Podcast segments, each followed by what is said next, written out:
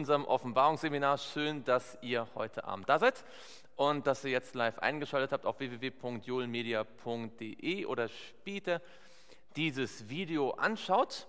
Ähm, wir sind nach, dem, nach der Pause jetzt äh, ins neue Jahr gestartet und wollen auch in diesem Jahr das Offenbarungsstudium fortführen. Wir werden, ich bin kein Prophet, aber ich bin mir sicher, wir werden in diesem Jahr ans Ende der Offenbarung gelangen. Und äh, genau, wir haben noch einige Verse vor uns, einige wenige. Und heute haben wir einen Vers, ähm, auf den wir uns sehr freuen können, weil es ein sehr wichtiger und äh, bedeutsamer Vers ist. Ein Vers nicht nur für die Offenbarung, sondern für die ganze Bibel von großer Bedeutung. Die letzte Seligpreisung der ganzen Bibel und damit natürlich auch der Offenbarung. Und bevor wir die anschauen und studieren, möchte ich euch einladen, wo es möglich ist, dass wir niederknien für ein Anfangsgebet.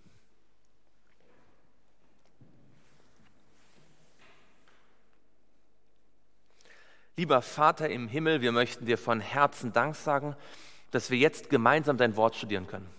Wir möchten dir Danke sagen, dass jeder einzelne Vers der Offenbarung eine besondere Botschaft für uns enthält. Und Herr, wir möchten dich bitten, dass du jetzt durch deinen Heiligen Geist zu uns sprichst. Wir möchten dich bitten, dass du unser Lehrer bist und dass wir nicht nur Erkenntnisse bekommen, sondern dass wir merken dürfen, wie dein Wort unser Herz anspricht, wie dein Heiliger Geist unser Herz erfüllt und wie du dein Gesetz in unser Herz hineinschreibst. Herr, wir möchten dich bitten, dass du uns zeigst, wie wir auf dem Weg nach Neu-Jerusalem weitere Schritte an deiner Hand machen können und dass es zu unserer persönlichen Erweckung führt und auch zu einer Erweckung unserer Gemeinde. Das bitten wir im Namen Jesu. Amen.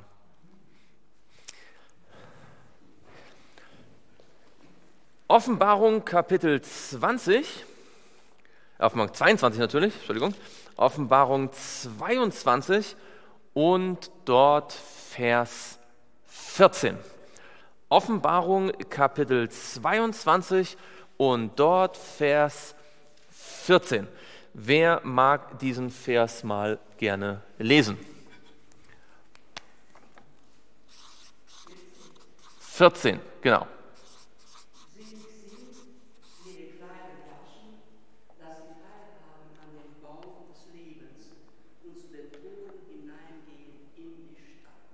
Dankeschön. Du, bei dir stand, für alle, die es jetzt vielleicht im Livestream nicht gehört haben, selig sind, die ihre Kleider waschen, oder? Äh, welche Übersetzung hast du gehabt? Luther, genau. Luther sagt, selig sind, die ihre Kleider waschen. Aber vielleicht haben nicht alle von euch Luther, sondern vielleicht hat jemand eine andere Übersetzung. Hat jemand eine andere Übersetzung? Ja? Ganz genau. Die Schlachter sagt, glückselig sind, die seine Gebote tun. Und das sollte uns schon mal äh, aufmerken lassen, hier haben wir einigen der, eine der wenigen Verse, wo es tatsächlich zwei unterschiedliche Varianten gibt. Also es gibt ja einige wenige Verse, da steht mal, äh, also da gibt es so kleine grammatische Varianten, aber das sind zwei inhaltliche Varianten, oder? Ziemlich anderer Inhalt, oder? Die Kleider waschen und die Gebote halten. Und damit wollen wir uns gleich ein bisschen genauer befassen, was das eigentlich hier äh, auf sich hat. Aber zunächst einmal schauen wir das an, was in allen Bibeln steht, nämlich glückselig.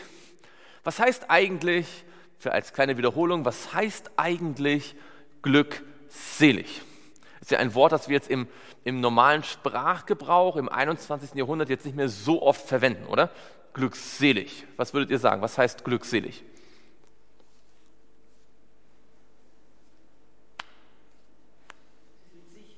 Sicher? Ja? Glücklich, ja, genau, glücklich. Ja, also man könnte einfach auch sagen, glücklich. Ja? Ähm, und dieses äh, glückselig oder glücklich kommt in der Offenbarung mehrmals vor. Weiß jemand von euch zufällig, wie oft kommt die Glückseligkeit als glückselig ist in der Offenbarung vor? Also wir wissen ja, es gibt dieses glückselig auch noch an einer anderen berühmten Stelle, nämlich in welcher Predigt? In der Bergpredigt. Wie viele Glückselige gibt es da? Ja, je nachdem, wie man zählt. Eigentlich acht und dann kommt nochmal ein, ein, ein Nachsatz dann, nicht wahr? Ähm, ganz genau, es sind eigentlich acht Seligpreisungen ähm, und, und dann noch ein, ein, ein, ein, ein nächster Gedanke, der dazukommt. Aber hier in der Offenbarung sind es wie viele? Also zwei haben wir schon mal in Offenbarung 22. Aber in der ganzen Offenbarung sind es, das kann man sich gut merken, es sind sieben Seligpreisungen. Und da, das sind so, so Dinge, wo ich mir mal denke, das kann kein Zufall sein, oder? Es sind genau sieben Seligpreisungen. Wir schauen uns nur ganz kurz, ohne ins Detail bei allen zu gehen, ähm, nochmal diese sieben Seligpreisungen an. Wer seit vielen Jahren hier ist, der hat sie vielleicht auch schon mal gehört. Schauen wir mal in Offenbarung 1 und dort Vers 3. Nur, dass wir diese sieben nochmal hier uns anschauen. Offenbarung äh, 1 und dort Vers 3, das ist eine ganz bekannte, die steht gleich am Anfang der Offenbarung, ziemlich am Anfang. Und da heißt es, glückselig ist, wer was tut, der die, genau, der die Worte der Weissagung liest und die sie hören und bewahren, was darin geschrieben steht, denn die Zeit ist nah. Also da geht es um das Lesen und Hören und Bewahren der Offenbarung. Ja? Glückselig sind die, die Offenbarung lesen und studieren und darauf hören, was der Geist Gottes sagt und dies auch bewahren, ja, weil die Zeit ist nah. Ganz genau, das ist die erste Seligpreisung. Schauen wir die zweite an in Offenbarung 14. Offenbarung 14 und dort Vers 13. Ähm, Offenbarung 14 ist natürlich bekannt für welche berühmte Botschaft? Dreifache Engelsbotschaft, genau. Und direkt im Anschluss an die dreifache Engelsbotschaft, noch vor diesem äh, Abschnitt der Wiederkunft, finden wir in Vers 13 den Satz, und ich hörte eine Stimme aus dem Himmel, die zu mir sprach, schreibe, was soll er schreiben? Glückselig sind die Toten, die im, ganz genau, die im Herrn sterben von nun an. Ja, spricht der Geist, sie sollen ruhen von ihren Mühen, ihre Werke aber folgen ihnen nach. Wir haben also äh, Kapitel 1, Vers 3, wir haben Kapitel 14, Vers 13. Das sind alle die gläubigen Toten, ja, die äh, Toten, die nach 1844 sterben, ja, die unter der dritten Engelsbotschaft sterben, nach, äh, nach 1840 sterben also die Gläubigen, ja, gläubige Toten, die nach 1844 sterben. Glückselig. genau, und dann haben wir die nächste in Kapitel 16. Kapitel 16, Vers 15. Was ist denn der ähm, Inhalt von Kapitel 16? Worum geht es in Kapitel 16? Ja, das ist 15, genau. Das Lied der Überwinder, das, das hat damit auch zu tun. Kapitel 16 beschreibt, Genau, die Plagen, die sieben Plagen. Und im Kontext der sechsten Plage haben wir noch eine Seligpreisung. Da heißt es nämlich, glückselig, also siehe, ich komme wie ein Dieb, bezieht sich auf die Wiederkunft, und dann, glückselig ist, wer wacht und seine Kleider bewahrt, damit er nicht entblößt einhergeht und man seine Schande sieht. Also wir haben hier Kapitel 16, Vers 15, glückselig ist, wer wacht wacht und seine Kleider bewahrt. Und welche Kleider sind damit gemeint? Die Kleider der Gerechtigkeit, genau. Dass in der Endzeit wir nicht das Kleid der Gerechtigkeit angezogen bekommen und dann es wieder weggeben, ja, sondern wir sollen wachen, dass in der Endzeit wir das Kleid anbehalten. Ganz genau. Und dann kommen wir zu Kapitel 19 und dort Vers 9. Kapitel 19 und dort Vers 9 und dort steht, und er sprach zu mir, schreibe, glückselig sind die, welche zum Hochzeitsmahl des Lammes berufen sind. Und er sprach zu mir, das, dies sind die wahrhaftigen Worte Gottes. Also 19.9, das sind diejenigen, die zum Hochzeitsmahl berufen sind. Also glückselig sind diejenigen, die die Offenbarung lesen, hören und bewahren. Glückselig sind die, äh, die in dem Herrn sterben von nun an. Glückselig sind die wachen und ihre Kleider bewahren. Glückselig sind die zum Hochzeitsmahl berufen sind.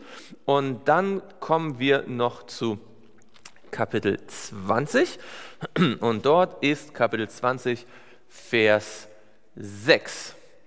Kapitel 20 und dort Vers 6 und äh, worum geht es da? Da haben wir die Aussage, glückselig und heilig ist wer? Wer Anteil hat an der Offenbarung 20, Vers 6. Glückselig und heilig ist wer? Genau, wer Anteil an der ersten Auferstehung hat. Das sind also alle die gläubigen Toten aller Zeiten sozusagen. Ja, während wir hier vor allem die, die unter der dritten Engelsbotschaft dann sterben, haben wir hier alle gläubigen Toten. Ja, die gläubigen Toten sind glückselig. Da haben wir also schon mal so einen Bezug hier. Ja. Die sind also miteinander verbunden. Ja, diese, diese Seligpreisung. Glückselig sind die gläubigen Toten, die bei der ersten Auferstehung, wenn Jesus wiederkommt, dabei sein werden. Und dann haben wir die vorletzte, in Offenbarung 22 und dort Vers 7. Offenbarung 22, Vers 7. Und da haben wir was für einen Gedanken.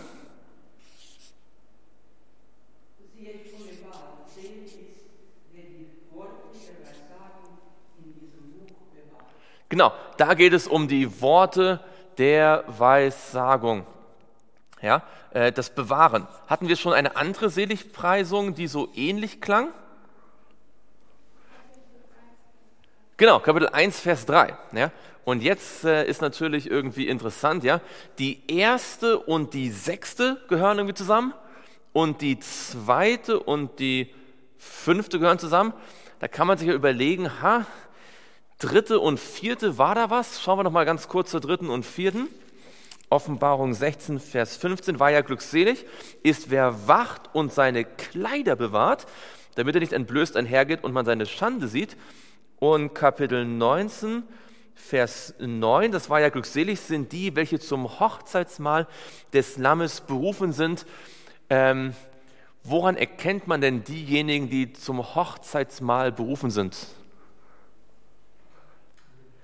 An ihrem Kleid, oder? Das ist im Vers davor, ja, das ist in Vers 8. Und es wurde ihr gegeben, sich in, kleiner, äh, in feine Leinwand zu kleiden, rein und glänzend, denn die feine Leinwand ist die Gerechtigkeit der Heiligen. Also möglicherweise, hier ist nicht so deutlich, also das ist recht deutlich hier, das ist auch recht deutlich.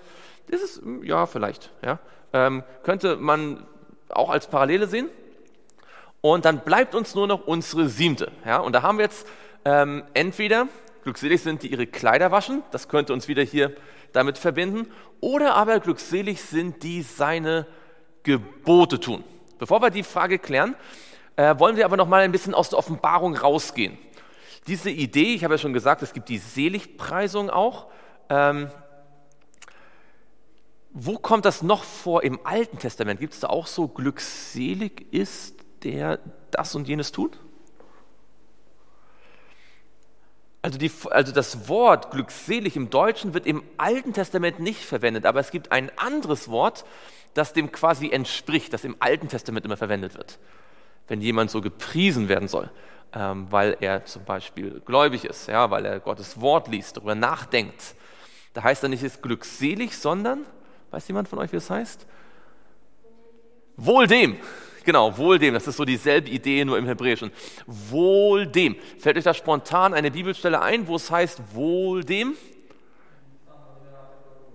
Hm?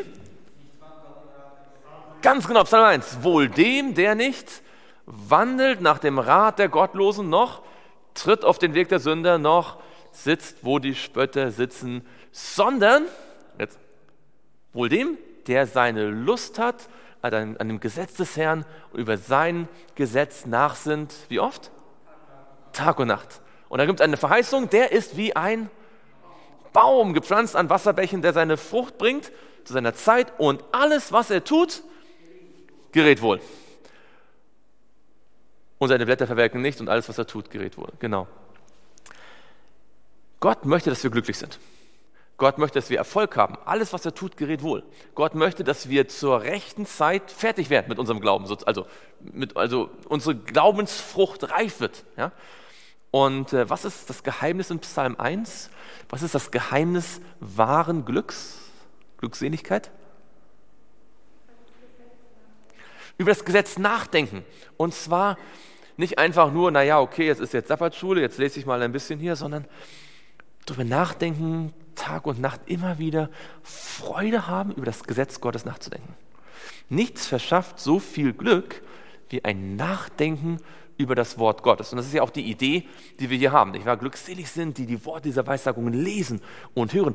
Und die Frage ist, nicht nur machen wir unsere Morgenandacht, so fünf Minuten oder zehn Minuten, sondern wie oft am Tag denken wir eigentlich über das Wort Gottes nach?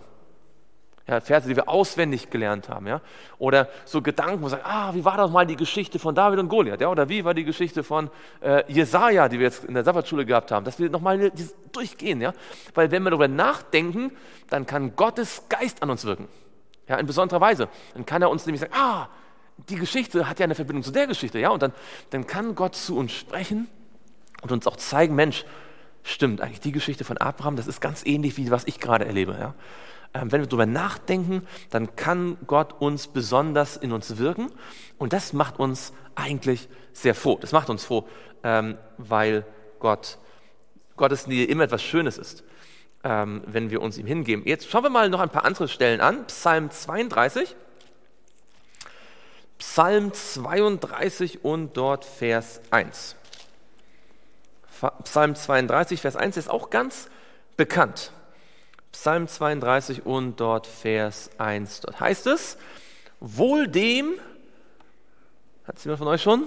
Psalm 32, Vers 1, wohl dem, dessen Übertretung vergeben ist, dem, dessen Sünde zugedeckt ist. Wohl dem. Ja? Wahrscheinlich könnt ihr das auch aus eigener Erfahrung sagen, wenn man weiß, Jesus hat meine Sünde vergeben, ist man glücklich, oder?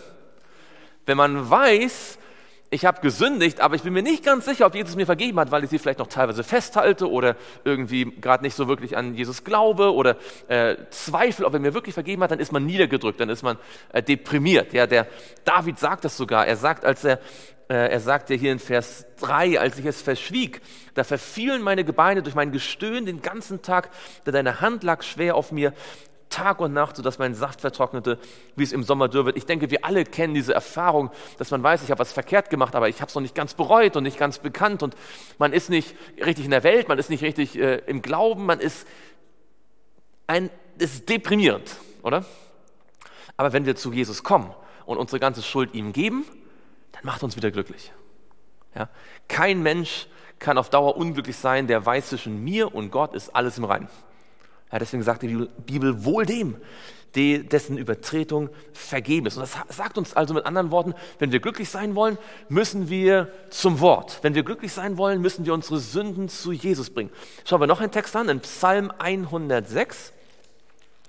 Psalm 106 und dort Vers 3. Also glückselig sind, die das Wort Gottes darüber nachdenken, glückselig sind, die ihre Schuld zu Jesus bringen und vergeben, Vergebung erhalten. Psalm 106, Vers 3 sagt, wohl denen, die was beachten? Genau, die das Recht beachten, die Gerechtigkeit üben. Wann? Alle Zeit. Also glückselig sind die, die ähm, über Gottes Wort nachdenken, glückselig sind die, die äh, Sünden zu Jesus bringen, glückselig sind die Gottes Gebote halten, beachten.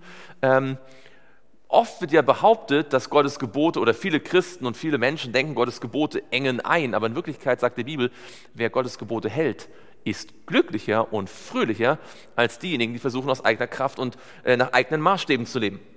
Also, schauen wir noch ein bisschen weiter, Psalm 112. Ähm, das ist also etwas, was in den äh, Psalmen immer wieder auftaucht. Psalm 112 und dort Vers 1 das ist ein ganz toller Vers.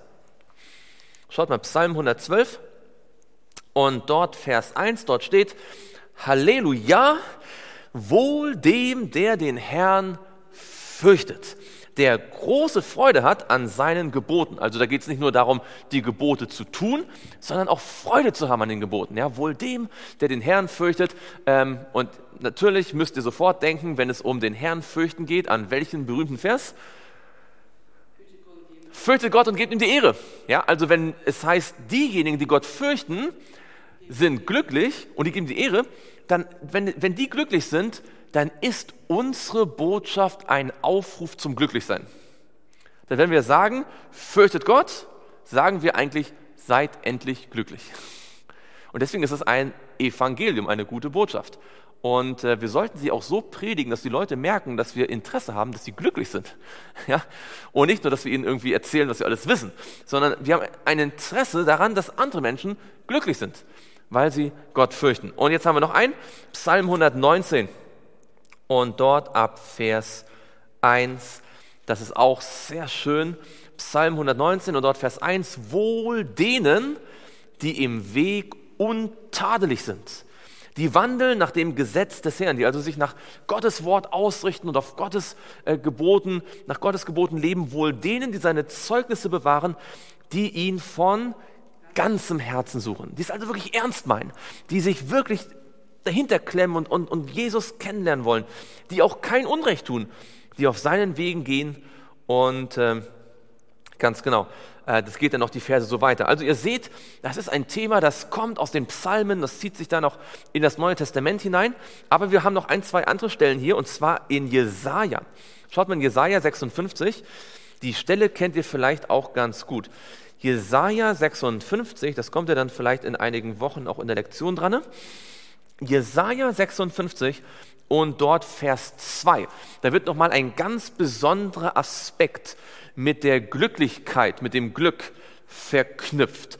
Schaut mal, Jesaja 56 und dort Vers 2. Dort steht: Wohl dem Menschen, der dies tut, und dem Menschenkind, Menschenkind, das daran festhält, der den Sabbat hält, um ihn nicht zu entweihen und seine Hand davor bewahrt, irgendetwas Böses zu, tun. Habt ihr schon mal erlebt in eurem Leben, dass ihr den Sabbat von ganzem Herzen ähm, ja, geheiligt habt und ihr wart glücklich. Also ich kann sagen, ich habe schon viele Sabbat erlebt, wo ich gemerkt habe, Gott hat mir Glücklichkeit geschenkt, oder? Ähm, eine besondere Zeit mit ihm und oft ist es so, wenn man irgendwie das Gefühl hat, naja, ich muss den Sabbat jetzt äh, ah, ich muss doch schnell fertig werden und man hat den Sabbat noch halb angeschnitten ja, mit Arbeit und man hört vielleicht schon bald wieder auf, den Sabbat zu halten, wenn man dann schnell wieder arbeiten will, wenn man vielleicht den ganzen Sabbat an weltliche Sachen denkt, dann ist er jetzt nicht so ein großes Glück, dann ist es irgendwie wie eine Last. Ja, man denkt, meine Güte, hoffentlich ist bald vorbei. Aber wenn man ihn wirklich hält, wenn man Freude hat oder wenn man wirklich mit Gott Gemeinschaft haben will, dann ist der Sabbat eigentlich ein wunderschöner Tag, ein Tag zum Glücklichsein. Ja? Also ihr seht, viele Dinge, die Gott uns sagt, dass wir sein Wort studieren sollen, dass wir mit unseren Sünden zu ihm kommen sollen, dass wir seine Gebote halten sollen, dass wir den Sabbat halten sollen, ist eigentlich nichts anderes als Gott, der sagt, okay, ich möchte, dass ihr glücklich seid, ich möchte, dass ihr glücklich seid, ich möchte, dass ihr glücklich seid, ich möchte, dass ihr glücklich seid.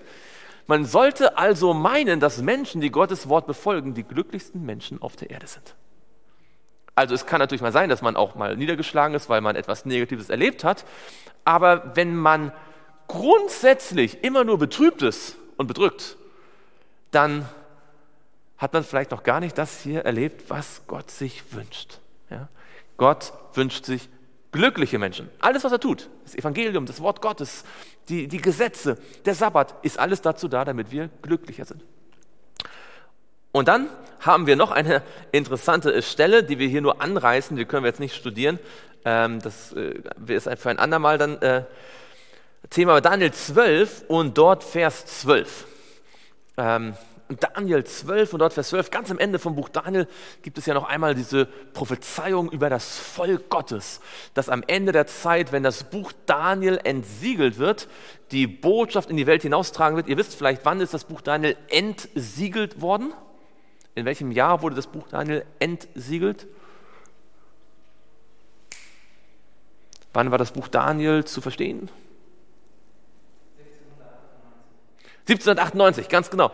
Und hier in Vers 12 gibt es dann die Prophezeiung, ich deute das jetzt nur an, ähm, aus Zeitgründen können wir es nicht studieren, aber da heißt es, wohl dem, der ausharrt und 1335 Tage erreicht. Hier ist die Prophezeiung auf das Jahr, wenn ihr das schon mal studiert habt, wisst ihr es vielleicht, auf das Jahr 1843. Was war im Jahr 1843?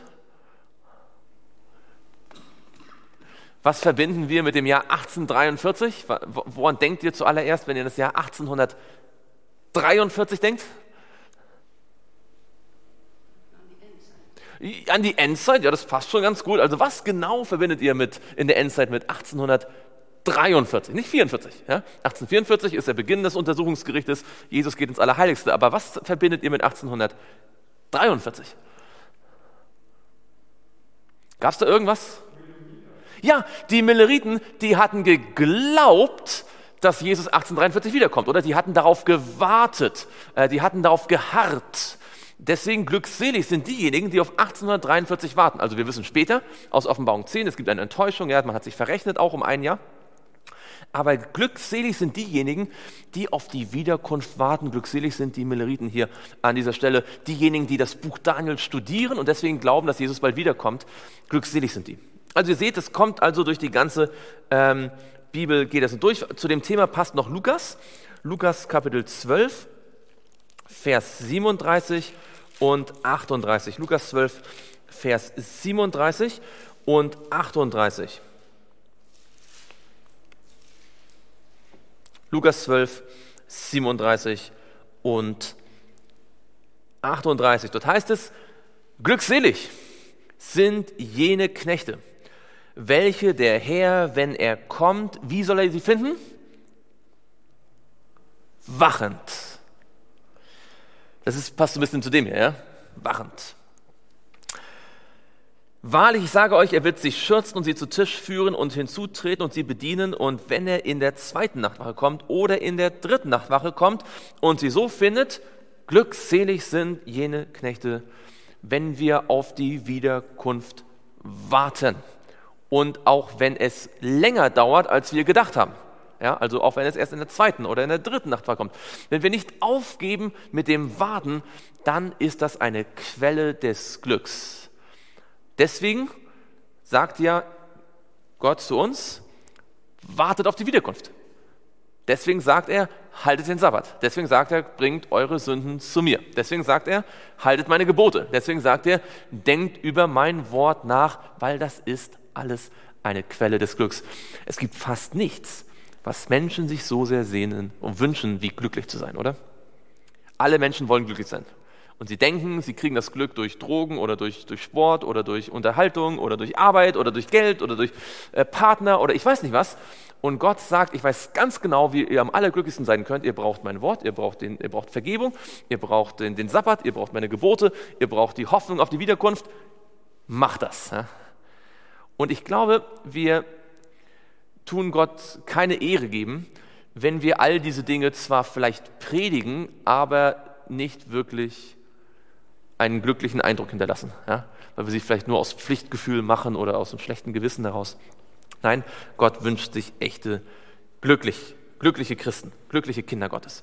Nun, ähm, jetzt müssen wir über die Frage klären, was ist denn jetzt hier die Seligpreisung? Sind es diejenigen, die die Kleider waschen oder diejenigen, die die Gebote halten. Vielleicht, wenn ihr euch wundert, wie kann das sein, dass zwei so unterschiedliche Gedanken in einem Vers, in der einen Bibel so, in der anderen so ist, das hat mit dem äh, Griechischen zu tun und ich will euch das nur mal kurz zeigen, damit ihr seht, ähm, wie das sein kann. Und zwar gibt es hier, ich schreibe euch das einfach mal auf, dann könnt ihr ja selbst äh, beurteilen, ob ihr vielleicht auch den Fehler gemacht hättet. Ähm, das ist hier der Satz, glückselig sind, die seine Gebote halten. Und dann gibt es auf Griechisch den Satz, glückselig sind, die ihre Kleider waschen.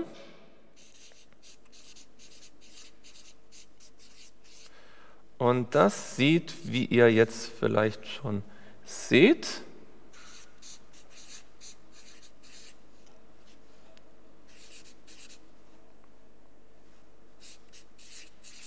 Könnt ihr sehen? Das sieht ziemlich ähnlich aus, oder? Also viele Worte sind gleich oder fast gleich, äh, fast die gleichen Buchstaben. Ähm, also kein Wunder, dass irgendwann irgendjemand mal beim äh, Schreiben ähm, das eine mit dem anderen verwechselt hat. Ähm, also man kann auch nicht mehr ganz genau sagen, äh, was wohl das erste gewesen ist. sie sind so ähnlich und irgendwann hat sich mal geteilt und die haben dann immer das abgeschrieben und die anderen haben immer das abgeschrieben. Jetzt müssen wir trotzdem die Frage, also jetzt, man kann sozusagen erklären, aha, daher kommt das. Ja, es sind also, es gibt Manuskripte, da steht das. Es gibt Manuskripte, da steht das, weil das so fast gleich ist. Jetzt müssen wir uns aber die Frage stellen, was war denn wahrscheinlich das Original? Was würdet ihr sagen? Was ist äh, wohl äh, das Original? Glückselig sind die ihre Kleider waschen oder glückselig sind die die Gebote halten? Gebote halten? Was sagen die anderen?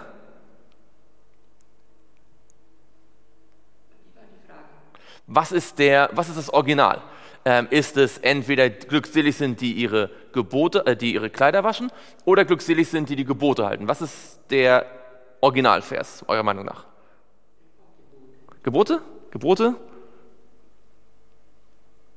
Gebote? Also interessant ist, man kann das nicht feststellen. Man kann es nicht feststellen. Es ist letztendlich unklar. Aber welcher von den beiden Sätzen ist denn richtig?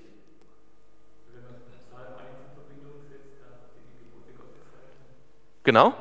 Und wenn man es mit dem äh, in äh, Verbindung setzt, mit den Kleidern? Also das Kuriose an der Stelle ist, beide Sätze sind ja absolut richtig. Ja? Denn sollen wir unsere Kleider waschen? Im Blut des Lammes. Das steht sogar in der Offenbarung. Ja? Äh, vermutlich ist das deswegen, also je nachdem, was entstanden, weil beide Ideen, dass wir die Gebote halten sollen, als auch, dass wir unsere Kleider waschen sollen, beides kommt ja in der Offenbarung vor. Also egal, was jetzt sozusagen das eine das Original war, das andere kommt auch vor. Und deswegen ist es letztendlich eigentlich müßig, äh, darüber zu diskutieren. Äh, beide Verse sind sozusagen richtig.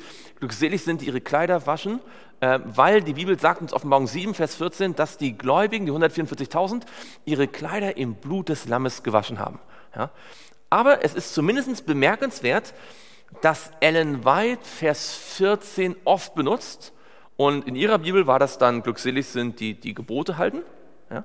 Und sie verwendet den Vers ziemlich oft, um die Bedeutung der zehn Gebote deutlich zu machen. Ja?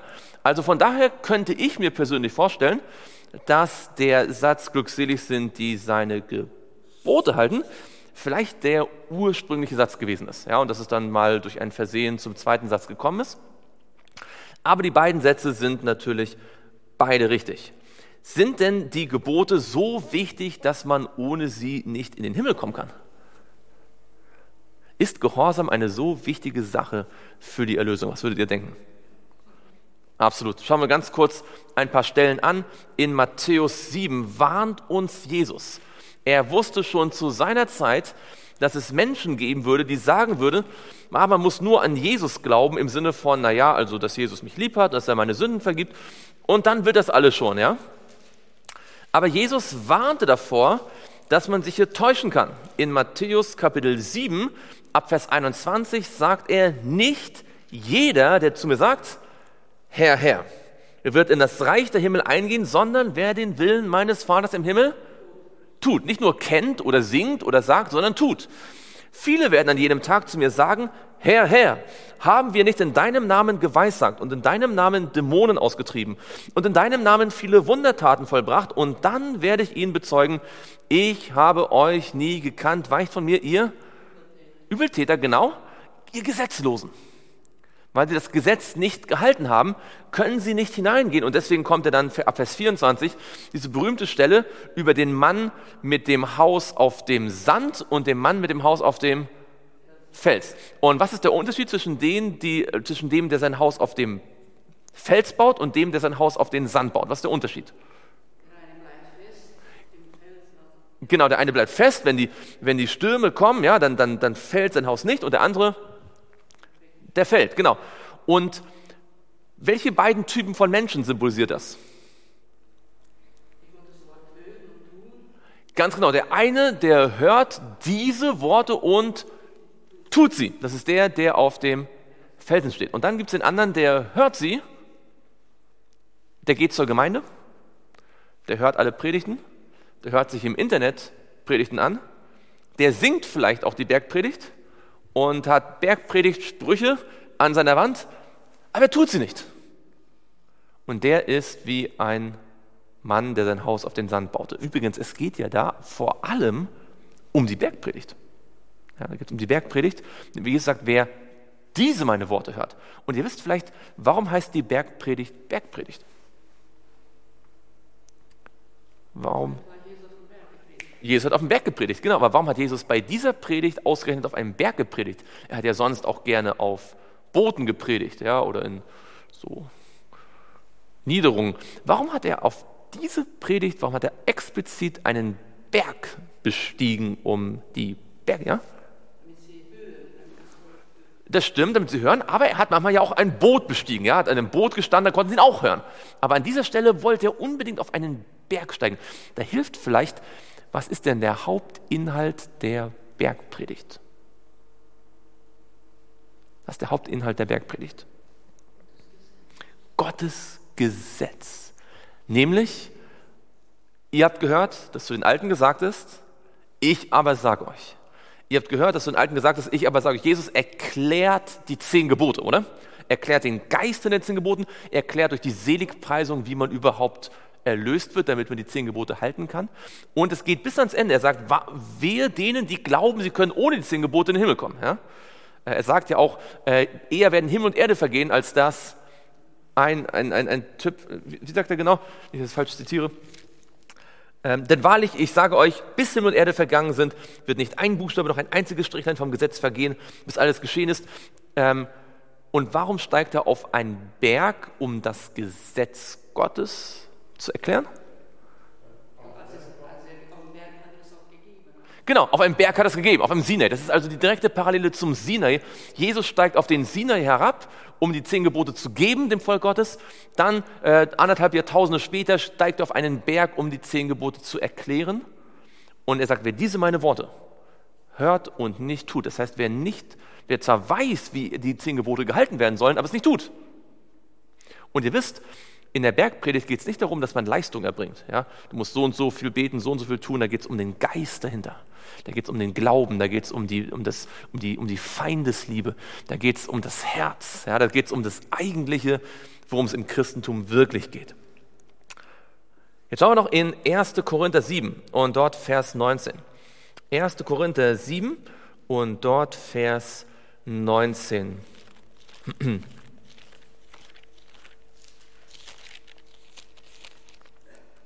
1. Korinther 7 und dort Vers 19, dort steht, beschnitten sein ist nichts und unbeschnitten sein ist auch nichts, wohl aber Gottes Gebote halten. Paulus macht sehr deutlich, Paulus, der immer gesagt hat, Gerechtigkeit durch den Glauben allein, macht ganz deutlich, die Gebote Gottes sind entscheidend. Und ihr wisst, Jesus hat selbst über die Gebote Gottes geschrieben. Schaut mal mit mir in Johannes 4, 14.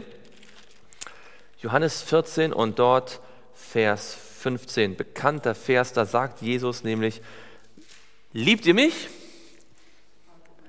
So haltet meine Gebote. Durch das Halten der Gebote zeigt sich, wer Jesus wirklich liebt und wer es nur behauptet.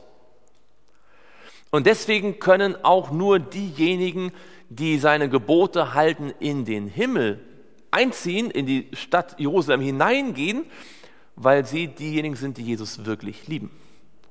Die anderen haben es nur behauptet, aber die Gebote beweisen, ob wir ihn lieben. Schaut mal ab Vers 21. Sagt das ganz deutlich, Vers 21. Wer meine Gebote festhält und sie befolgt, ja, festhält und befolgt, der ist es, der mich liebt. Wer aber mich liebt, der wird von meinem Vater geliebt werden und ich werde ihn lieben und mich ihm offenbaren. Das spricht Judas, nicht der Iskariot, zu ihm.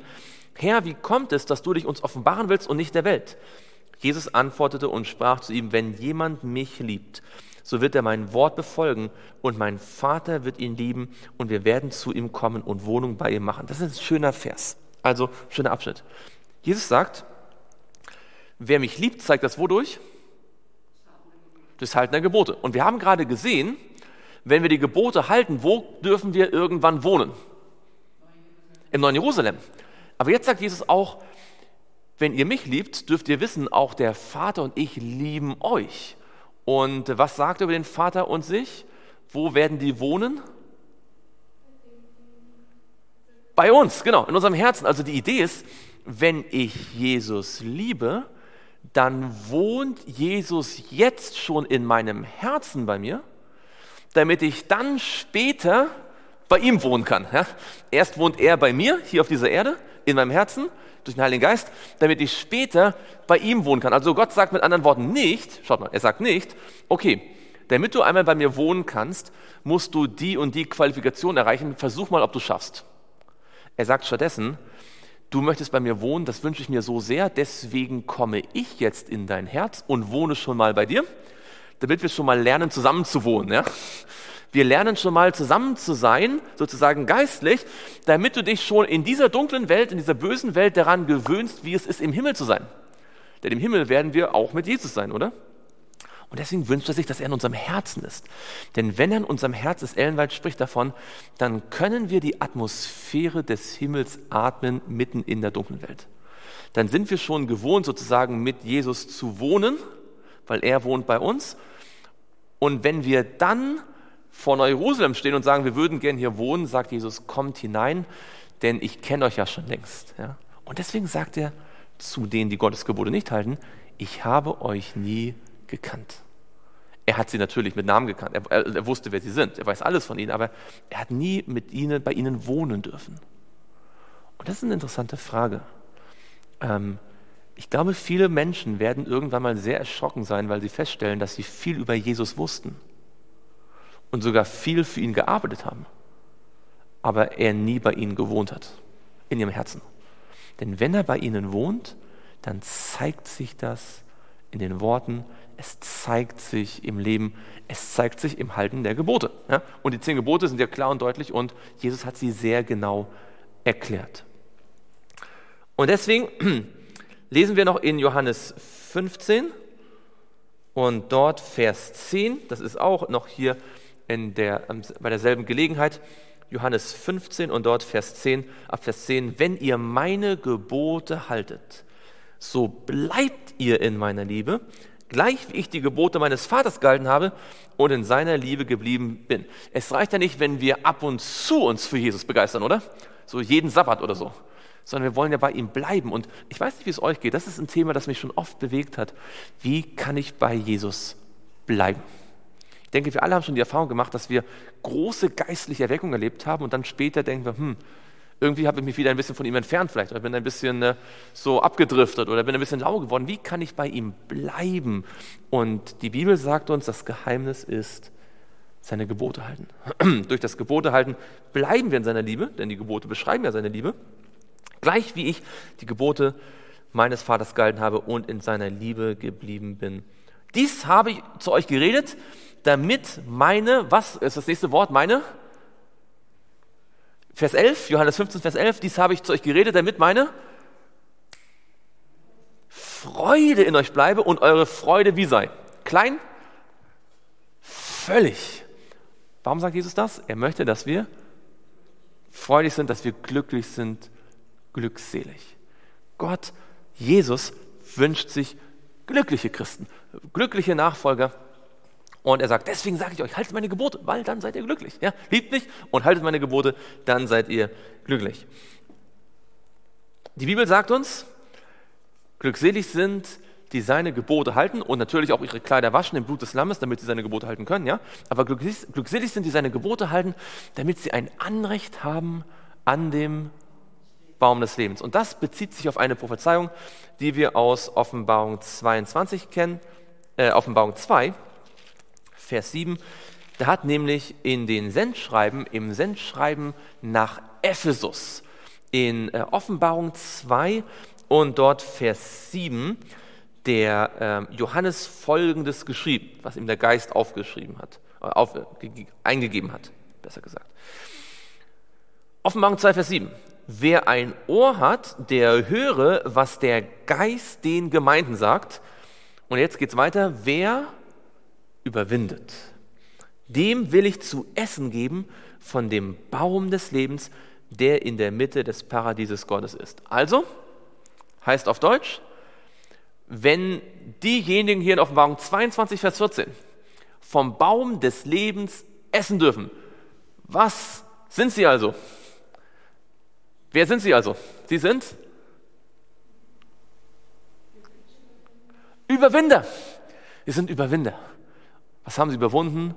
Wenn sie die Gebote Gottes halten, haben sie die Sünde überwunden. Sie sind Sieger gegen die Sünde, weil sie Jesus lieben. Die Bibel sagt uns, kein Unreiner wird durch die Tore hindurchgehen, oder? Wir haben ja gesehen, äh, glückselig sind, die seine Gebote halten, denn sie haben dann, wie heißt es, ähm, sie werden ein Anrecht haben am Baum des Lebens. Ja? Damit sie Anrecht haben an dem Baum des Lebens und durch die Tore in die Stadt eingehen können. Schaut mal in Kapitel 21, Vers 27.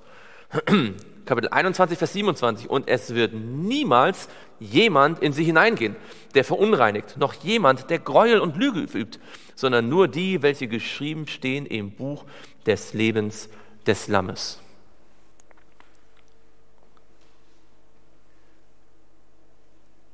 Die 144.000 und alle Gläubigen aller Zeiten, die hier darunter fallen, die haben alle diese Dinge, die hier beschrieben sind, überwunden. Sie haben ein Anrecht an den Baum des Lebens. Und wer ist wohl die Tür, durch die sie gehen? Diese Tür ist ein Symbol für wen? Für Jesus selbst. Er sagt, ich bin die Tür. Er sagt, ich bin der Weg, die Wahrheit und das Leben. Ich wünsche mir von ganzem Herzen, dass wir alle uns mehr damit beschäftigen, wie sehr Jesus uns liebt und wie wir ihn zurücklieben können. Denn die Bibel sagt, wenn wir ihn lieben, werden wir seine Gebote halten. Und wenn wir seine Gebote halten, werden wir ein Anrecht haben am Baum des Lebens. Je mehr wir uns mit Jesus beschäftigen, desto glücklicher werden wir sein und desto mehr wird er uns vorbereiten können, im Himmel zu leben. Lasst uns doch wirklich die Frage stellen, Herr, ist mein Herz dir ganz geweiht? Darfst du über mein Leben bestimmen? Wohnst du in meinem Herzen? Und wenn ja, dann wird es uns wirklich echtes, tiefes Glück geben. Ja? Wir sind zwar nicht abhängig von Emotionen, aber ein Mensch, der mit Gott lebt, hat grundsätzlich eigentlich eine tiefe Dankbarkeit und Fröhlichkeit. Und wenn wir in unserem Herzen merken, oh, das ist gar nicht so, ja, ich bin mit, mit Zweifeln geplagt und mit Schuld, dann haben wir jetzt die Gelegenheit, das anzunehmen, was die Bibel sagt, glückselig sind, ja, die sein Wort lesen, glückselig sind, die deren, dessen Sünden vergeben sind, glückselig sind, ähm, die seine Gebote halten. Ähm, wir können unsere Kleider waschen im Blut des Lammes und dann wird er durch seinen Geist in uns den Gehorsam vollbringen, den wir brauchen, weil wisst ihr, im Himmel werden alle ständig die Gebote halten. Also tun wir gut daran, jetzt schon ein bisschen den Himmel einzuüben. Mit Gottes Hilfe. Wollen wir uns Dazu niederknien und beten.